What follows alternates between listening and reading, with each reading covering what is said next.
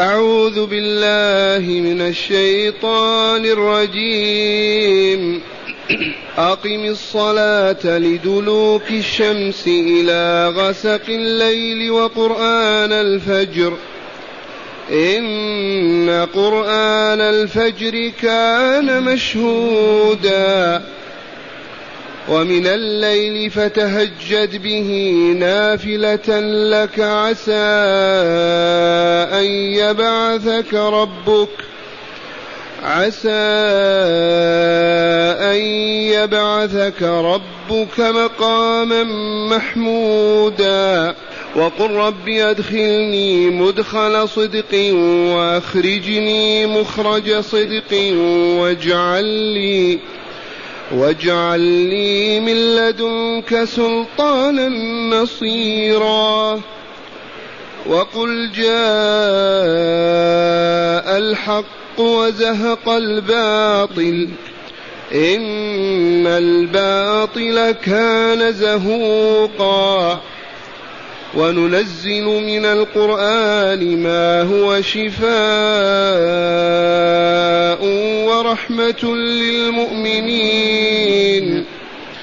ورحمة للمؤمنين ولا يزيد الظالمين إلا خسارا. وإذا أنعمنا على الإنسان أعرض ونأى بجانبه وإذا مسه الشر كان يئوسا قل كل يعمل على شاكلته فربكم أعلم بمن هو أهدى سبيلا أعوذ بالله من الشيطان الرجيم. أقم الصلاة لدلوك الشمس إلى غسق الليل وقرآن الفجر. إن قرآن الفجر كان مشهودا.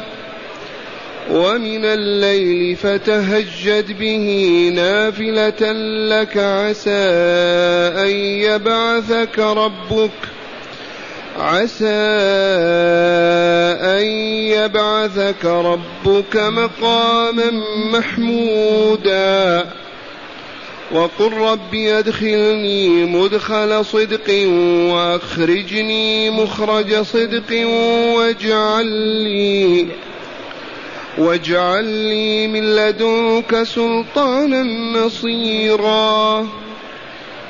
وقل جاء الحق وزهق الباطل.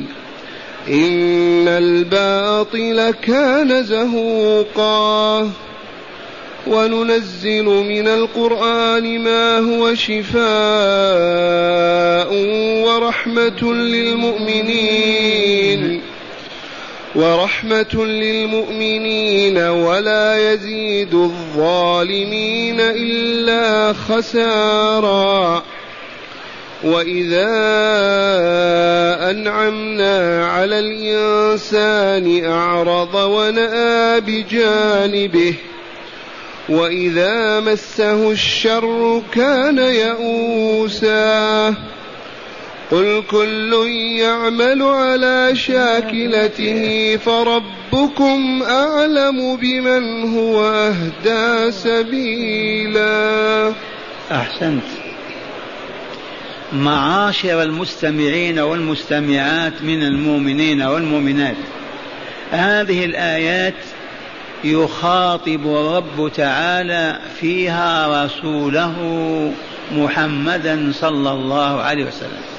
اسمعوا ما يقول له. أقم الصلاة لدلوك الشمس إلى غسق الليل وقرآن الفجر. أي أقم الصلاة صلاة الصبح وصلاة الظهر وصلاة العصر والمغرب والعشاء. تضمنت الآية الأوقات الخمس. أقيم الصلاة لدلوك الشمس ميلانها إلى الغرب إلى غسق إلى غسق الليل فهناك الظهر والعصر وغسق الليل المغرب والعشاء وقرآن الفجر أي صلاة الصبح. وقوله إن قرآن الفجر كان مشهودا من يشهده من يحضره؟ الملائكة. لحديث الصحيح يتعاقب فيكم ملائكة بالليل وملائكة بالنهار. الذين يبيتون معك يسلمون العمل للذين يأتون مع صلاة الصبح ويشتغل ويكتب الكاتبون إلى العصر ويأتي ملائكة الليل من العصر إلى الصبح. هذا معنى مشهود محظور من الملائكة. وقوله ومن الليل فتهجد به نافلة لك. التهجد هو قيام الليل. إزالة الوجود الذي هو النوم. وهذا من سنن الإسلام وفضائل الأعمال للمؤمنين والمؤمنات إلا أن النبي صلى الله عليه وسلم أوجبه الله عليه فكان يتهجد لا بد بخلاف الأمة من استطاع وتهجد أثيب وأجير على ذلك ومن لم يفعل لا إثم عليه. دل على هذا قوله ومن الليل فتهجد به نافلة لك أنت. يا رسولنا. ثم بشره بقوله عسى أن يبعثك ربك مقاما محمودا. وعسى تفيد الوجوب بمعنى اعلم أن الله تعالى سيعطيك مقابل تهجدك وقيامك موقف محمود يحمدك عليه أهل الأرض كلهم.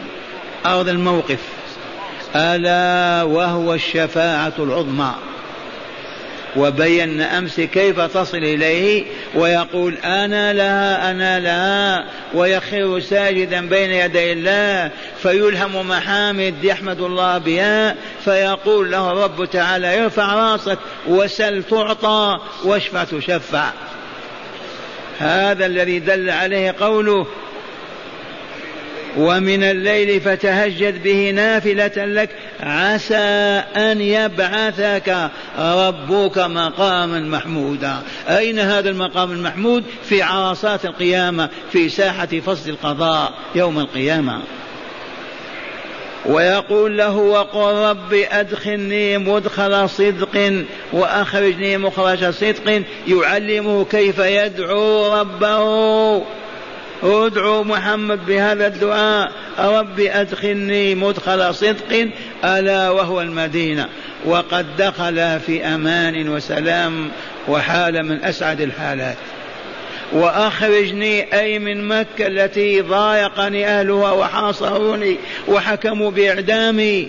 أخرجني منها مخرج صدق فخرج منها على أحسن ما يكون. استجاب علمه الدعاء ليدعو ليعطيه. بشريات عجيبة. ثم قال له واجعل لي من لدنك سلطانا نصيرا أي أعطني منك قوة وإرادة وسلطان ننتصر به على المشركين.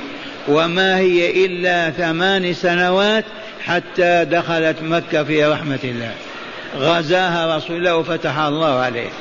استجابة لهذا الدعاء وقل رب أدخلني مدخل صدق وأخرجني مخرج صدق واجعل لي من لدنك سلطانا نصيرا. فأعطاه الله قوة ونصر على المشركين أجمعين. ثم قال له وقل جاء الحق وزهق الباطل إن الباطل كان زهوقا. بشرى بأن الأصنام تتهشم وتتحطم والشرك ينتهي. لما دخل مكة برجاله عام الفتح كسر الأصنام بحرب بيده وهي ثلاثمائة وستون صنم. معبود من أحجار وأخشاب. وهو يتلو هذه الآية وقل جاء الحق وزهق الباطل إن الباطل كان زهوقا. زهوق بمعنى يضمحل ويتلاشى ويهرب. ما يقوى؟ وإلى الآن إذا تلاقى الحق مع الباطل انتصر الحق على الباطل. جدال بين اثنين هذا يجادل بالباطل وهذا بالحق. والله لا ينتصر صاحب الحق. إلى يوم القيامة. وقل جاء الحق وزهق الباطل إن الباطل كان زهوقا دائما وأبدا. على شرط أن يصاوي له الحق. أما إذا خل من الحق هو صائل وهايج ومنتصر. ثم قال له ثم قال تعالى وننزل من القرآن ما هو شفاء ورحمة للمؤمنين ولا يزيد الظالمين إلا خسارا. هذا خبر من الله وإلا لا؟ ما هذا الخبر؟ اسمعوا يقول ننزل نحن رب العزة من آيات القرآن ما هو شفاء من صدور الناس من الغل والشرك والحسد والهزل وما ذلك من الأمراض. ورحمة للمؤمنين لأن الإسلام القرآن هو نور فإذا طبق القرآن ساد الأمن انتهى الظلم ذهب الخبث والشر والفساد وغشيت الرحمة أهل البلاد والعباد. ورحمة للمؤمنين أما غير المؤمنين لن يجدوا في القرآن رحمة لأنهم ما آمنوا به ولا عملوا به. والذي ما يطبق القرآن كيف يستفيد منه؟ أعطيكم مثلا هذا ما في قارورة وأنت عطشان. أسألك بالله إذا لم تشرب ترتوي يذهب عطشك؟ لكون الماء موجود عندك؟ هذا طعام إلى جنبك في قصعة ثم ممنوع أن تأكل. أسألك بالله كون الطعام عندك تشبع بدون ما تأكل؟ كذلك القرآن إذا آمنا به ولم نعمل به تغشانا الرحمة ونصبح سعداء. والله ما كان. فلهذا قال تعالى وننزل من القرآن شيئا ما ما هو؟ شفاء ورحمة للمؤمنين. ولا يزيد الظالمين المشركين المعاندين المحاربين إلا خسارا في الدنيا والآخرة. وإلى الآن أيما جماعة في قرية في إقليم في بلد عملوا بالقرآن وطبقوه الله والله لسادوا وعزوا وانتصروا وكملوا وأيما أمة كالصين اليابان أمريكان العالم الكافر والله إنه لفي خسران أبدي. الخبث والظلم والشر والفساد والفتن والحيرة لا تنتهي لأنهم محرومون من القرآن الكريم. ما آمنوا به ولا عملوا به والمؤمنون لما أعرضوا عن كتاب الله وما طبقوه حسبهم ما هم فيه من البلاء والشقاء. فصدق الله العظيم في قوله وننزل نحن رب العزة والجلال من القرآن ما هو شفاء. الشفاء للأمراض القلبية ولا لا الشك والوسواس والكفر والنفاق أمراض القلب الحسد الغل الغش هذه كلها يزيلها القرآن. ورحمة للمؤمنين خاصة ولا يزيد الكافرين إلا خسارا في الدنيا والآخرة. لأنهم إذا نزل القرآن وهم كافرون به يتبجحون ويتمنطقون ويهزؤون ويسخرون أمام رسول الله والمؤمنين فيزدادون خسرانا بنزول الآيات لأنهم معاندون ومحاربون ومتكبرون. فلا يزيدهم القرآن إذا عندما ينزل إلا الخسار. وقال تعالى هذه الآية تأملوها. وإذا أنعمنا على الإنسان الإنسان هو الكافر الجاحد المشرك المنافق.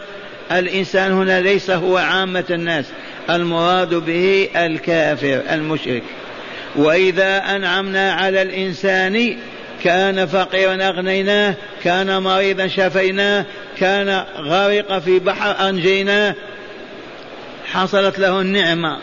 أنعمنا عن لسانه كيف يقابل تلك النعمة؟ بالإعراض عنها لا يحمد الله ولا يشكر ولا يثني عليه ولا يتقرب إليه أبدا بطاعة. أعراض بضع ونأى وبعد متكبرا في علياء. وغطرس والعياذ بالله. هذا الإنسان الكافر. وإذا مسه الشر المرض الجوع الفقر الاضطهاد كذا كان يئوسا قانوطا. ما يرجو الله ولا يدعوه ولا يسأله والعياذ بالله. وأخيرا الآية الأخيرة يقول تعالى لرسوله صلى الله عليه وسلم قل يا رسولنا لهؤلاء المشركين المنافقين اليهود النصارى المحاربين لك قل كل يعمل على شاكلته على منهجه وطريقته وما هو فيه. وأنتم تعملون على شاكلتكم ومبدئكم وما أنتم تعملون به. ورب فربكم أعلم بمن هو أهدى سبيلا فيسعده وينجحه في الدنيا والآخرة. ومن كان أضل سبيل فسوف يخزيه ويذله ويشقيه في الدنيا والآخرة. والآية فيها معنى التخلص من الجدال والخصومة. لما ما أجدت ولا نفعت قل لهم هكذا ربكم أعلم؟ الله أعلم كل منا ومنكم يعمل على شاكلته وربنا أعلم بمن هو أهدى طريقا إلى السعادة والكمال. مرة ثانية أسمعكم الآيات وأسمعكم نتائجها تأملوا أقم الصلاة لدلوك الشمس إلى غسق الليل. وقرآن الفجر إن قرآن الفجر كان مشهودا. ومن الليل فتهجد به نافلة لك عسى أن يبعثك ربك مقاما محمودا. وقل ربي أدخلني مدخل صدق وأخرجني مخرج صدق واجعل لي من لدنك سلطانا نصيرا. وقل جاء الحق وزهق الباطل إن الباطل كان زهوقا. وننزل من القرآن ما هو شفاء ورحمة للمؤمنين ولا يزيد الظالمين إلا خسارا. وإذا أنعمنا هذا كلام الله الذي يقول وإلا لا وإذا أنعمنا على الإنسان ما هو المؤمن؟ أعرض ونأى بجانبه. وإذا مسه الشر كان يئوسا والعياذ بالله تعالى. ثم قال تعالى لرسول قل كل منا أنتم ونحن يعمل على شاكلته على هيئته ودينه ومبتداه وربكم أعلم بمن هو أهدى سبيلا والذي هو أهدى طريقا إلى الجنة والذي ضل الطريق إلى جهنم. اقرأ علينا هداية الآيات. معاشر المستمعين كل آية لها هداية تهدي بها المؤمنين. فاسمعوا هذه الهداية بسم الله والحمد لله. وتأملوا ما سمعتم من الآيات. من هداية الآيات أولا وجوب إقامة الصلاة وبيان أوقاتها المحددة لها. أول هداية وجوب إقامة الصلاة وبيان أوقاتها. فهمنا هذا من أقيم الصلاة وإلا لا؟ ثانيا. ثانيا الترغيب في النوافل وخاصة التهجد أي نافلة الليل. الترغيب في النافلة. منين عرفنا هذا؟ ومن الليل فتهجد به نافلة لك. الترغيب في النافلة وخاصة التهجد. قيام الليل. هاتي. ثالثا تقرير الشفاعة العظمى للنبي صلى الله عليه وسلم. تقرير الشفاعة العظمى التي يعجز عنها كل نبي من آدم إلى عيسى وهي للرسول صلى الله عليه وسلم منين أخذنا هذا؟ عسى أن يبعثك ربك مقاما محمودا. نعم. رابعا ضعف الباطل وسرعة تلاشيه إذا صاوله الحق ووقف نعم. في وجهه. نعم. إذا وقف الحق والله ما يقف الباطل. سرعان ما يتحلل وينهزم. منين أخذنا هذا؟ قل جاء الحق وزهق الباطل إن الباطل كان زهوقا إلى يوم القيامة. خامسا القرآن شفاء لأمراض القلوب عامة ورحمة بالمؤمنين خاصة. القرآن شفاء لأمراض القلوب كالشرك والشك والنفاق والكفر ورحمة بالمؤمنين. منين أخذنا هذا؟ وننزل من القرآن ما هو شفاء ورحمة للمؤمنين. سادسا بيان طبع المرء الكافر وبيان حال الضعف الملازم له. بيان طبع الإنسان الكافر وبيان حال الضعف الملازم له. ما هو الضعف الملازم له؟ اليأس والقنوط. وإذا شفي وأعطي ينأى يعرض عن الإسلام ويقبل على الباطل والشر والكبرياء والباطل. منين أخذنا هذا؟ وإذا أنعمنا على الإنسان أعرض ونأى بجانبه وإذا مسه الشر كان يئوسا والعياذ بالله. سابعا وأخيرا تعليم الرسول صلى الله عليه وسلم والمؤمنين كيف يتخلصون من الجدال الفارغ والحوار غير المثمر؟ نعم قال تعليم الرسول صلى الله عليه وسلم والمؤمنين ماذا؟ كيف يتخلصون من الجدال الفارغ والحوار الذي لا يثمر شيئا؟ منين أخذنا هذا؟ قل كل يعمل. على شاكلته فربكم أعلم بمن هو أهدى سبيلا. هكذا يدرس القرآن الكريم في بيوت المؤمنين. في بيوت الله بين المؤمنين. لا يقرأ على الأموات. معاشر المستمعين أو المستمعات من المؤمنين والمؤمنات بالأمس عرفنا يقينا أن الحج فريضة الله على كل مؤمن ومؤمنة. بقول الله تعالى ولله على الناس حج البيت من استطاع إليه سبيلا. وعرفنا الاستطاعة هي أن يكون قادرا على المشي والركوب وعنده مال ينفق على أهله وعلى نفسه. ذي هي الاستطاعة. والمرأة من استطاعة أن يكون لها محرم يحج بها وتحج معه. وذكرنا فتي مالك لترجيحها إذا المؤمنة ما وجدت محرما وهي قادرة على الركوب والمشي والنفاقة. إذا وجدت جماعة من النساء يقودهم رجال صالحون تدخل معهم وتؤدي الفريضة. فقط أما التطوع والنافلة لا لا. تلزم بيتها. لكن أداء لهذا الركن لهذه القاعدة من قواعد الإسلام بهذا أفتى مالك وهو كلام الحق. هذا عرفناه بالأمس. ثم عرفنا أن أنواع النسك كم؟ قلنا ثلاثة. الإفراد التمتع القران. يحفظها كل مؤمن ومؤمنة. أنواع النسك كم نوع؟ ثلاثة. ما هي؟ الإفراد التمتع القران. قول القران التمتع الإفراد. كلها قدم وأخر. ثلاثة. أيما نوع حججت به حجك صحيح مقبول إن شاء الله.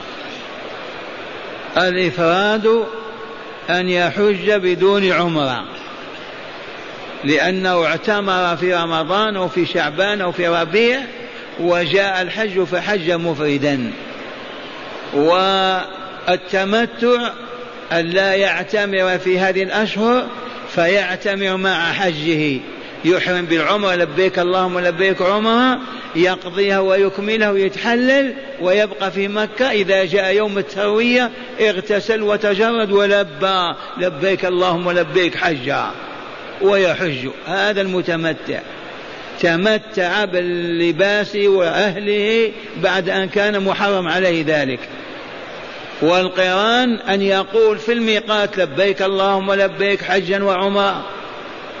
ويمشي يلبي ويدخل مكة يطوف طواف القدوم ويسعى ويبقى على إحرامه. لا يتحلل. حتى يقف بعرفة ويرمي الجمر ويذبح شاته أو بعيره ويتحلل. هذا هو القران. الجمع بين نوعين. والليلة نريد أن يفقه المؤمنون والمؤمنات أي هذه الثلاثة أفضل؟ أي هذه الأنواع الثلاثة أفضل؟ يعني أكثر أجر. أما الجواز كلها جائزة.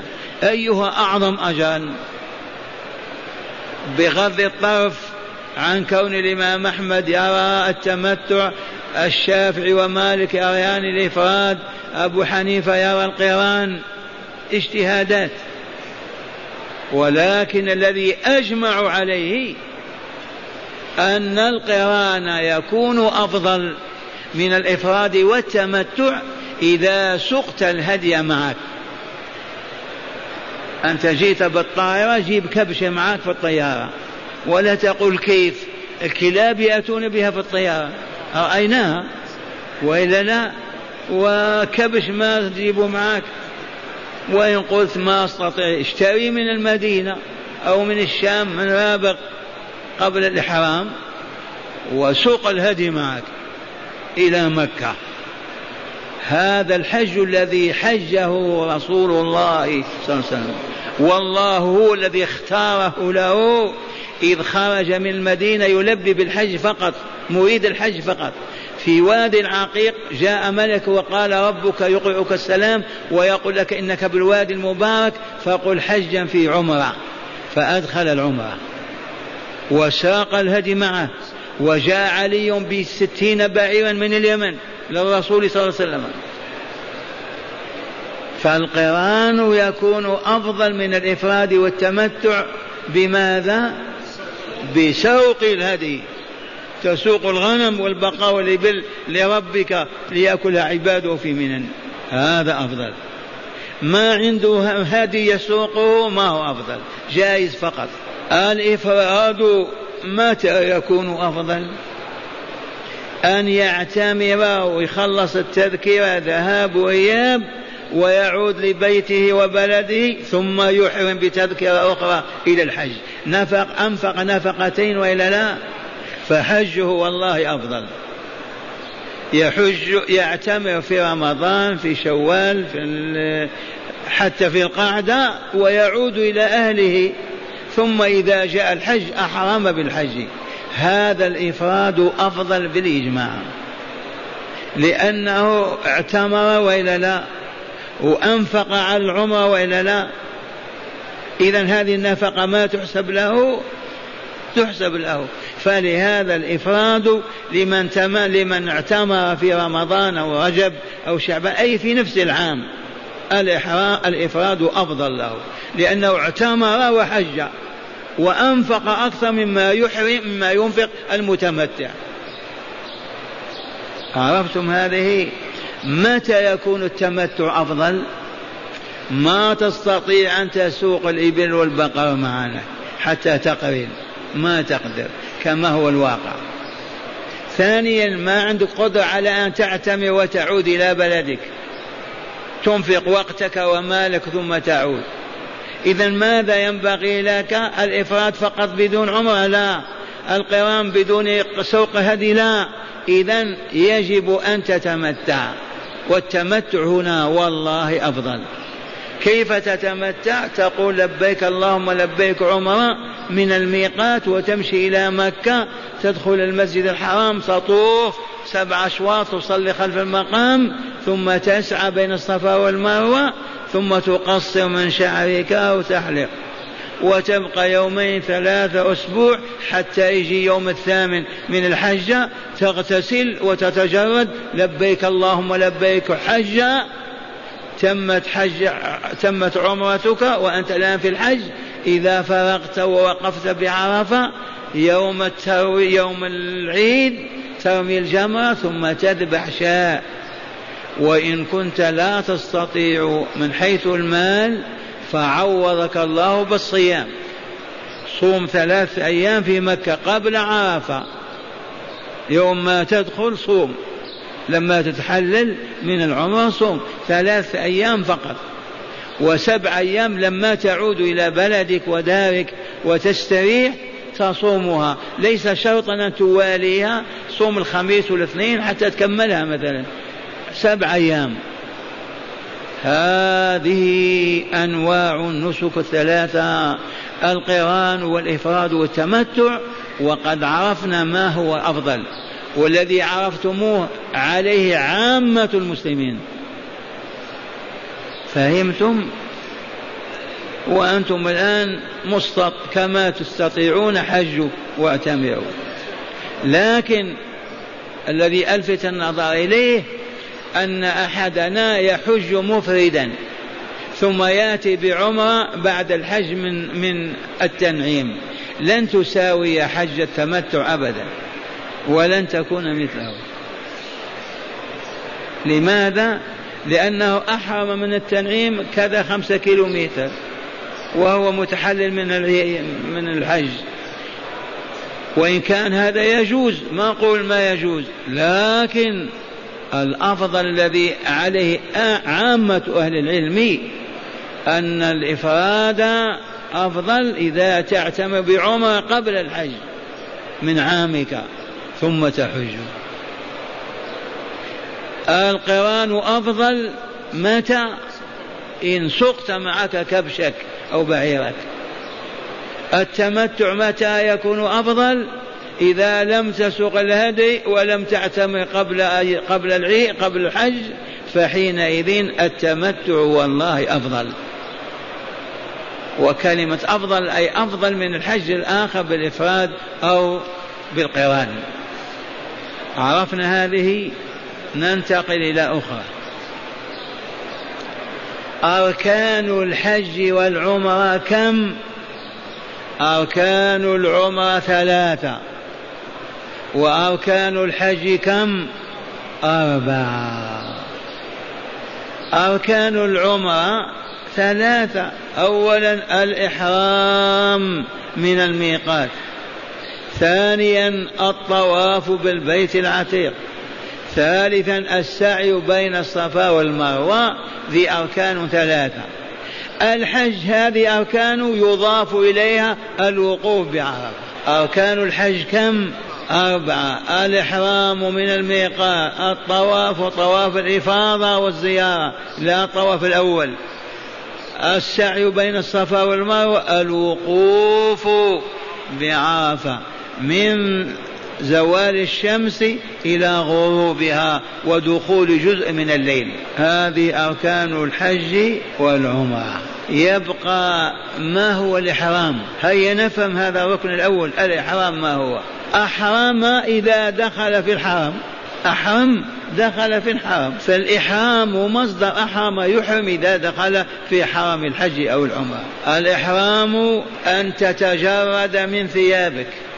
وعمامتك وسراويلك ومشالحك وبرانسك وتغتسل غسلا كغسل الجنابة ثم تلبس الإزار تشد به تصل به من نصفك من سرتك إلى قريب قدميك. وتضع على ظهرك وكتفيك الرداء ترتدي به والرأس عاري والرجلان أشبه بالحافيتان لكن فيها نعل موحدة فيها نعل يكشف عن الرجل. هذا الإحرام متى يكون في الميقات؟ أفضل يجوز أن تحرم من المدينة أو من الشام وتأتي محرما في طائرتك لكن الأفضل لو تكون عند الميقات. أولى لك. فإذا تجردت وأردت أن تحرم إن صليت فريضة بعد السلام عليكم قل لبيك اللهم لبيك عمرة أو حجة أو حجا وعمرة. وإن كانت نافلة صليت ركعتين والسلام عليكم. لبيك اللهم لبيك حجة أو عمرة وحجة أو أو قرانا بالحج والعمرة. عرفتم الميقات من وقته؟ رسول الله صلى الله عليه وسلم. والمواقيت أولا ذو الحليفة. ميقات رسول الله صلى الله عليه وسلم. وهنيئا للحجاج الزائرين بأنهم يحرمون من ميقات رسول الله صلى الله عليه وسلم. ثاني ميقات رابغ. رابغ معروف. ميناء يحرم منه من جاءوا من الغرب من الشام والغرب. ثالث المواقيت يلملم هذا خاص بأهل اليمن من الجهة الجنوبية على ساحل البحر أيضا. الميقات الرابع ميقات أهل نجد قرن المنازل. خامس المواقيت ذات عرق. يأتون من جهة الهند على إبلهم والعراق من الجهة هذه وإيران.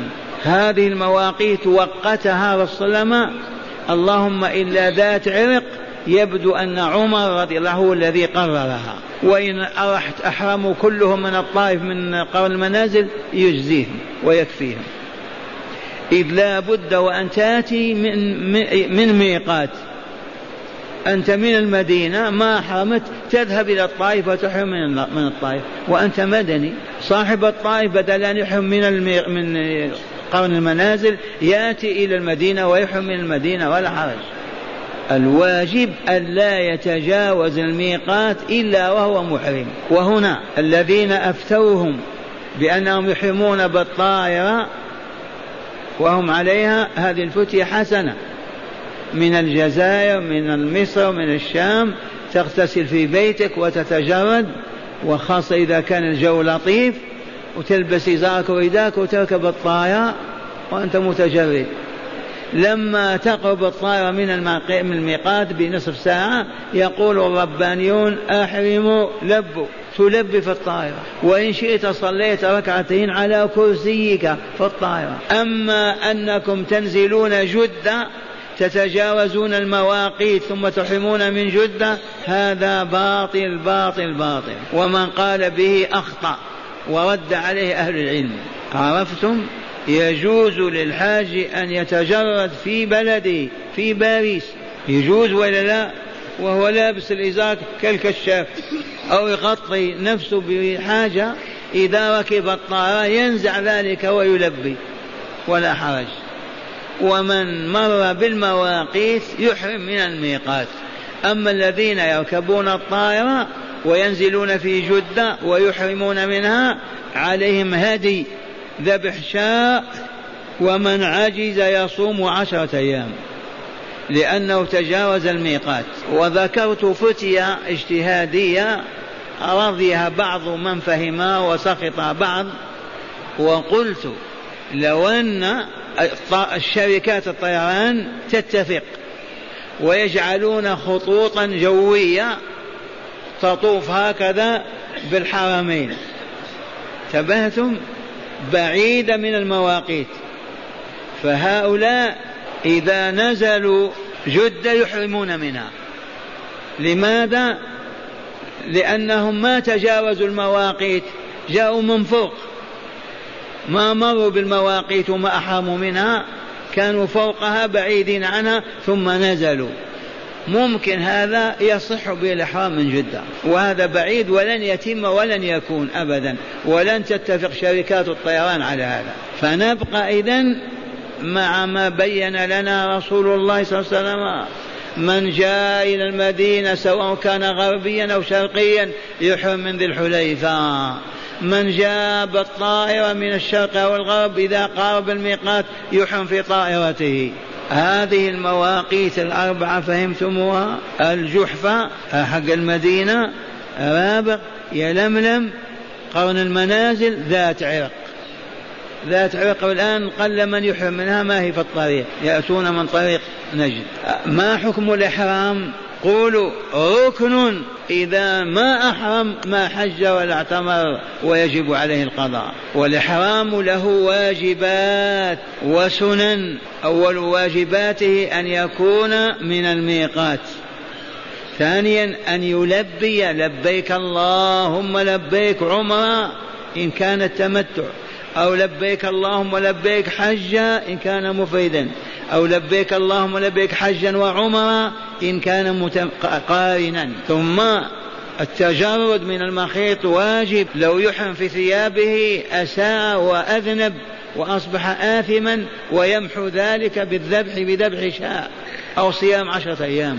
وبعد من آدابه وسننه مواصلة التلبية إلى أن ترى البيت بعينيك. والتلبية صيغتها لبيك اللهم لبيك لبيك لا شريك لك لبيك إن الحمد والنعمة لك والملك لا شريك لك. ويقولها القائل في السيارة ويرددها الآخرون حتى يحفظوها ولا حرج. لبيك اللهم لبيك لبيك لا شريك لك لبيك إن الحمد والنعمة لك والملك لا شريك لك. لبيك اللهم لبيك لبيك لا شريك لك لبيك إن الحمد والنعمة لك والملك لا شريك لك.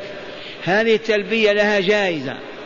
من لبى طيلة ما هو راكب في سيارته أو طائرته حتى أمسى وهو يلبي غفر له ما تقدم من ذنبه. جائزتها عظيمة. ما فيه أسئلة ممنوعة. ما سمعناك أيضا. الذي أقوله أهل العلم يقولون إنه حق. فهمت وإلا لا؟ أنا أقول لما تتجرد وتغتسل وتلبس الإزار والرداء وصلت الميقات صل نافلة أو فريضة إن استطعت وكان الوقت ملائما وقل لبيك اللهم لبيك حجا وعمرة أو حج أو عمرة. هذا التجرد وعدم لبس المخيط وهذه التلبية واجب لا بد منه. يبقى الفضيلة كما قلت لكم مواصلة التلبية. ليس معنى ما تسكت أبدا تسكت. تعطش تشرب لكن لما تفرغ تعود للتلبية. أما كلام قال وقال وقيل وقيل والباطل كما يفعل الغافلون لا يصح لأنهم دخلوا في العبادة كالذي يدخل في الصلاة. فلهذا من أحرم لا يرتكب ذنبا ولا يغشى معصية أبدا. كالذي هو يصلي كيف يفعل؟ يقول مشير وإذا كان يدخن والله ما جاز له ولا صح أن يدخن أبدا وقد يفسد إحرامه. كيف يدخن؟ التدخين حرام على المؤمنين والمؤمنات. ولكن من يدخن اليهود والنصارى والمشركون؟ أما الذين يذكرون الله بألسنتهم وأفواههم كيف يخبثون مجرى يذكر فيه اسم الله؟ ضربنا لذلك مثل. هل تستطيع أن تدخل بمصحف المرحاض؟ أعوذ بالله عز وجل. فكيف تلوث فمك بالرائحة الكريهة وتقول سبحان الله أو الحمد لله الله أكبر؟ انتهينا يا بني ما بقي من يدخن إلا من لم يبلغه هذا الأمر. انتهى التدخين الحمد لله. وصلنا إلى مكة. إن شاء الله غدا كيف نطوف؟ الركن الثاني الطواف.